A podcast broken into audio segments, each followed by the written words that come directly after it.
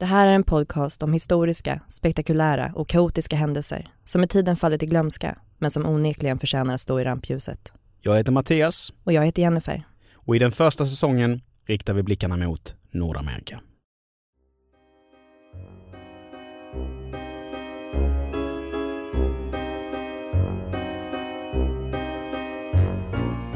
Alla vägar leder hit. Till hörnet av Broadway och Ann Street. Här finns allt du kan tänka dig och mer därtill. Kom gärna förbi om du vågar och vill. Men stanna inte för länge. Dröj inte kvar. Olyckan är nära nu och den tar och tar och tar. Du lyssnar på Kaos om branden på Barnums museum.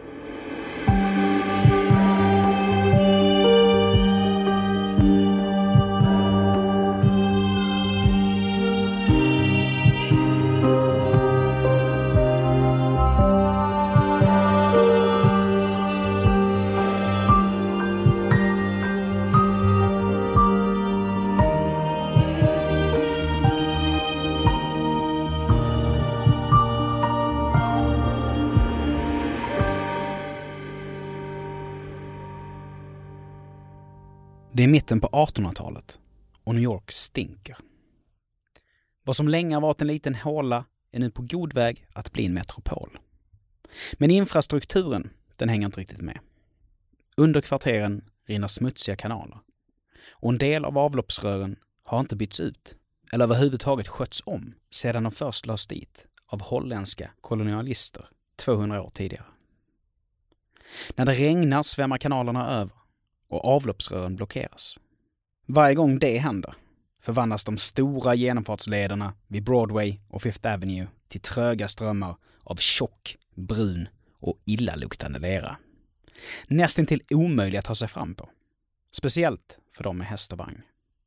Som om den vidriga lervällingen inte vore nog sticker det i näsan av stanken från döda djur, ruttnande sopor och tusentals obadade invånare. Renlighet råder alltså inte. Och epidemi efter epidemi härjar. Alla känner någon som drabbats av tyfus, difteri, kolera eller tuberkulos. Det är alltså inte helt enkelt att vara New York-bo just nu och man är i stort behov av en tillflyktsplats. Ett ställe där man kan lägga skiten åt sidan och hänföras av världens vackraste och mest underliga ting. Av alla livets gåtor och mysterier. Enter Phineas Taylor Barnum, a.k.a. P.T. Barnum, eller The Prince of Humbug, som han också kallas. Freakshowens fader och Nordamerikas kanske främsta showman genom tiderna. Men vi tar det från början. P.T. Barnum föddes 1810 i Bethel, Connecticut. Han växte upp under ytterst enkla förhållanden, med huvudet bland molnen och blicken ständigt fäst vid horisonten. Han tänkte inte nöja sig med ett fattigt liv på vischan. Det var glasklart, redan från början. Och vägen till framgång blev en minst sagt slingrig bana. Imponerande och spektakulär, enligt vissa. Oetisk och magstark, enligt andra. Som spoling sålde han lotter. Lite senare blev han butikschef och kort därefter tidningsredaktör. Allt innan han ens hunnit bli torr bakom öronen. Men inget av det där var tillräckligt spännande för unge herr Barnum. Han ville åt pirret och framförallt pengarna och påbörjade en intensiv jakt efter en showstopper. En vinstmaskin. En mänsklig kuriositet. Va? Mänsklig kuriositet? Vad är det? Jo, en person som skiljer sig ur mängden. Någon med sällsynta drag, egenskaper eller färdigheter. Ovanligt lång eller ovanligt kort. Ovanligt hårig eller ovanligt vig, för att ge några exempel. De kallades freaks och var en av de mest populära formerna av underhållning under hela 1800-talet. Folk kunde inte få nog. Och det var något som Phineas tänkte ta vara på. Och det dröjde inte länge innan han hittade exakt vad han letade efter. P.T. Barnum var 25 år, bodde i New York och jobbade i en mataffär när han sprang på Joyce Heth, en lastgammal mörkhyade kvinna. Ranglig, rynkig och barskrapad. Hon var hans biljett in i den allra skummaste delen av showbiz. Han, Hennes enda chans att för en gångs skull slippa gå hungrig. Det hela landade i ett hyreskontrakt. För man fick inte äga människor. Men man fick faktiskt hyra dem. När papporna var påskrivna drog Phineas med Joyce ut på stan och upplyste sin omgivning om att det här var inte vilken gammal dam som helst. Det här var den 161-åriga, tidigare slaven och sjuksköterskan åt självaste George Washington. Många köpte det och de som inte gjorde det kunde ändå uppskatta skådespelet. En liten färgklick i en annars så grå och sjukdomsbefläckad vardag.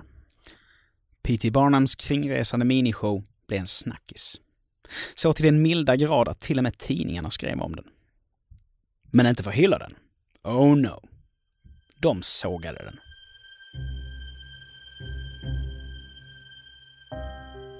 Den som kan glädjas åt ett levande väldresserat kvinnoskelett och som därtill uppskattar att utsättas för lömska och onaturliga spratt. Den kommer finna stort nöje i att besöka P.T. Barnums gimmick, Joyce Heth.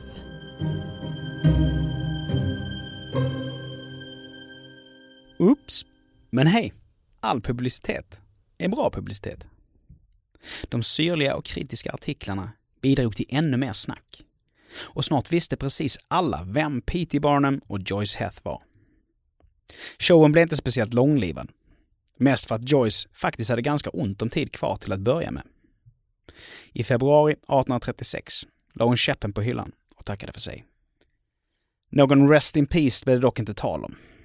Phineas tänkte mjölka varenda droppe ur den här kassakon och bjöd in New York-borna till en live-obduktion. För vem vill inte se hur en 161-åring ser ut på insidan liksom? Det måste ju röra sig om någon enastående mutation. Kanske nyckeln till ett långt eller till och med evigt liv. 1500 åskådare betalade 50 cent var för att se läkarna skära i Joyce. Och slutsatsen? Hon var hälften så gammal som Peter Barnum hade förkunnat. Typ runt 80 med andra ord. Pinsamt. Det här måste väl ändå ha satt käppar i hjulen för The Prince of Hamburg. Nähä ni. Icke. Han hade ju redan blivit en kändis. En kändis som visste hur man trollbinder sin publik.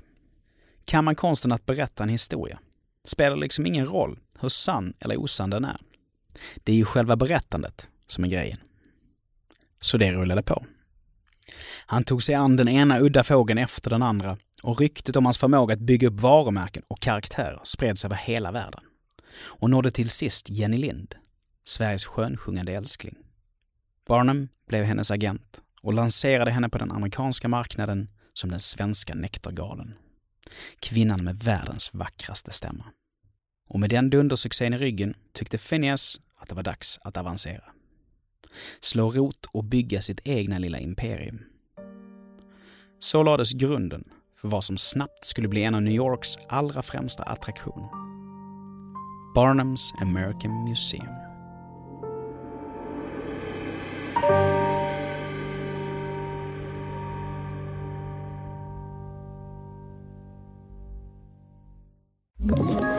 Ett poddtips från Podplay. I fallen jag aldrig glömmer djupdyker Hasse Aro i arbetet bakom några av Sveriges mest uppseendeväckande brottsutredningar. Går vi in med hemlig telefonavlyssning och, och då upplever vi att vi får en total förändring av hans beteende. Vad är det som händer nu? Vem är det som läcker? Och så säger han att jag är kriminell, jag har varit kriminell i hela mitt liv men att mörda ett barn, där går min gräns. Nya säsongen av Fallen jag aldrig glömmer på Podplay. Vilket guldläge han hittat, herr Barnum. På Broadway, i en korsning, där tusentals passerar varje dag. Ja, såvida det inte regnar vill säga. Där står hans älskade museum. En femvåningsbyggnad med enorma salar och oändligt med möjligheter. Barnums American Museum är på alla läppar. Konstigt, kan tyckas. Men vi snackar ju givetvis inte om ett museum i dess traditionella form. Det är också ett zoo. Och landets första akvarium. En teater. Och en freakshow, bland mycket annat. Här finns precis allt man kan tänka sig. Och även en hel del som man aldrig, ens i sin vildaste fantasi, hade kunnat föreställa sig. Låt oss ta er igenom några delar av det här ställets osannolika utbud. En loppcirkus, vaxfigurer, apor, levande alltså. Två vitvalar, också levande. En konserverad sjöjungfru från Fiji, som i själva verket var övre delen av en apa ihopsydd med den undre delen av en fisk. Tvärdöd, men det säger väl sig självt. Azteker, som egentligen var från El Salvador. General Tom Thumb, en kortväxt man på 90 centimeter, utklädd till general. De siamesiska tvillingarna, Chang och Eng. Skäggiga damen, a.k.a. Josephine Badichen, en schweizisk kvinna som led av hypertrikos, därav ansiktsbehåringen. En trästam som Jesus lärjungar ska ha suttit på. Och What is it? Ja, han kallades faktiskt så. Det var hans epitet, hans artistnamn. What is it? William Henry Johnson hette han egentligen. En afroamerikansk kille, tidigare kock, som påstods vara en blandning mellan man och orangutang. Ja, det här är superskevt. Och skamlöst. Har Peter Barnum tur hittar han äkta kuriositeter. Och gör han inte det, så tweakar han mer än gärna till verkligheten en aning. Det är inte för inte som han kallas prinsen av bluff och båg. Keep that in mind. Ni höjer med största sannolikhet ögonbrynen åt exploateringen av utsatta individer. Vi hajar det. Men som alltid finns det ju en annan sida av myntet. Många av museets så kallade freaks, de som lider av missbildningar och kroniska sjukdomar, har förkastats av sin familj. Och minoriteter har det som bekant rätt jäkla kämpigt, rent generellt. P.T. Barnum är en generös arbetsgivare och samtliga av hans kuriositeter tjänar faktiskt riktigt bra. En del så bra att de med dagens mått mätt skulle vara miljonärer. Så trots skratten, hånflinen och blickar av avsky så kanske det här var det bästa alternativet. Huruvida det säger någonting om P.T. Barnum eller om världen i stort lämnar vi åt er att fundera på. Hur som helst, museet snittar 4 000 besökare per dag. När det når sin absoluta topp, 15 000. Men ack, den framgång som varar. Mycket vill ha mer och i samma veva som det amerikanska inbördeskriget rundas av beslutar sig P.T. Barnum för att ge sig in i politiken. Han väljs in som republikansk representant i Connecticuts lagstiftande församling och ska för första gången ta ställning i debatten mellan nord och syd. Och vad ingen vet är att även om han mer än gärna profiterar på minoriteters bekostnad så tycker han att de ska ha rösträtt. En mänsklig själ som Gud har skapat och Jesus dött för ska inte tas för given. Den kanske kommer i form av en kines, en turk, en arab eller en afrikan. Det gör detsamma. Vilka är vi att frånta dess gudagivna rättighet? Medlemmarna ur de extrema konservativa falangerna blev vansinniga. Ska afroamerikaner, den vita mannens slavar, få rösta? Att P.T. Barnum var en skojare, det visste de. Men att han skulle vara så här galen, det trodde de inte. Och det dröjer inte länge innan de bestämmer sig för att sätta honom på plats. Och slå till där det gör som allra, allra ondast. Det är den 13 juli 1865.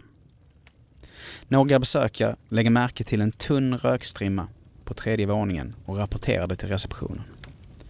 Varken P.T. Barnum eller någon av hans anställda hinner reagera. Det tar bara några minuter och sen står stora delar av byggnaden i lågor.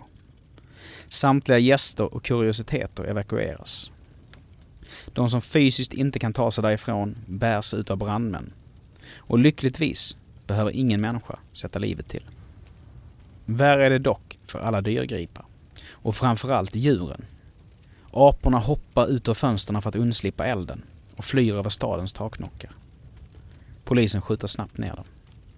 Inte en enda apa överlever. En av tigrarna har lyckats slita sig och springer ut genom huvudentrén. Bara för att kort därefter huggas ihjäl med en yxa. Och de som är inlåsta i sina inhägnader tvingas möta en fruktansvärd död. Av dem är det kanske de två vitvalarna som dragit den allra största nitlotten. För elden når slutligen akvariet och omringar den väldiga bassängen. Vattnet blir varmare och varmare och varmare. Så varmt att valarna slutligen kokas till döds. The New York Times skriver att branden orsakats av en defekt värmeugn. Men P.T. Barnum vet vilka som ligger bakom det. Han är helt övertygad. Och där står han nu, i spillrorna av sin framgång. I spillrorna av New Yorks allra stoltaste landmärke. Och det här händer inte bara en gång, utan två. För kort efter förlusten av sitt första museum så bygger han ett nytt. Bara ett stenkast ifrån den tidigare platsen. Och en dag, 1868, vaknar New York-borna upp till nyheten om att byggnaden gått förlorad. Kvar finns bara en hög med kol och bråte. Men skam den som ger sig. Ljusare tider väntar. 1880 träffar han ägaren av Great London Circus, James A. Bailey. En excentrisk showman kan göra stordåd. Två kan ta över hela världen. Barnum and Baileys Circus är ett faktum. Och det blir en dundersuccé utan dess like. Elva år senare, 81 år gammal, dör Phineas Taylor Barnum. Men cirkusen överlever både Barnum och Bailey och fortsätter att roa miljontals runt om i hela Nordamerika. Fram till och med, ja, förra året. 2018. Och några avslutande ord då. Var ska man landa i det här? Vilka slutsatser kan man dra? Ja, man kan ju misstycka kring P.T. Barnums metoder. Kring hans cyniska sätt att känna storkovan. Samtidigt kan man ju häpna över det faktum att han lyckades resa sig efter två enorma setbacks. Han skulle fram. Och inte ens två omfattande bränder kunde stoppa honom. He did not give a fuck. Så gör som P.T. Barnum, hörni. Fast kanske inte exakt som P.T. Barnum. Ramlar ni, så reser upp. Stå starkt och bara gå vidare. Hejdå!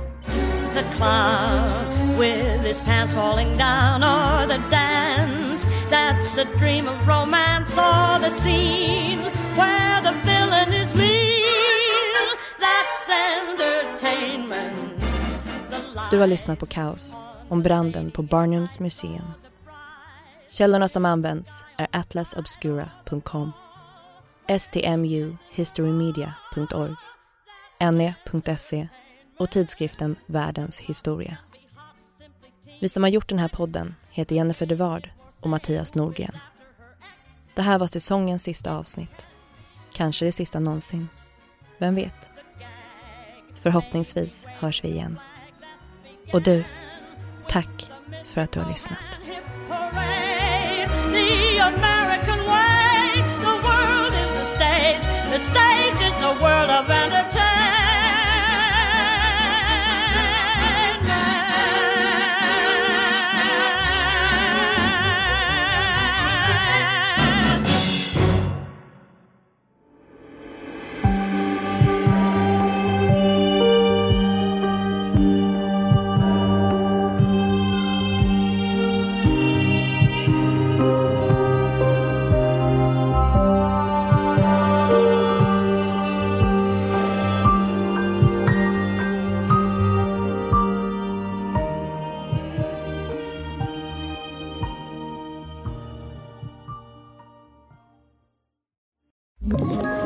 Ett poddtips från Podplay. I fallen jag aldrig glömmer djupdyker Hasse Aro i arbetet bakom några av Sveriges mest uppseendeväckande brottsutredningar. Går vi in med hemlig telefonavlyssning och, och då upplever vi att vi får en total förändring av hans beteende. Vad är det som händer nu? Vem är det som läcker? Och så säger han att jag är kriminell, jag har varit kriminell i hela mitt liv men att mörda ett barn, där går min gräns. Nya säsongen av Fallen jag aldrig glömmer på Podplay.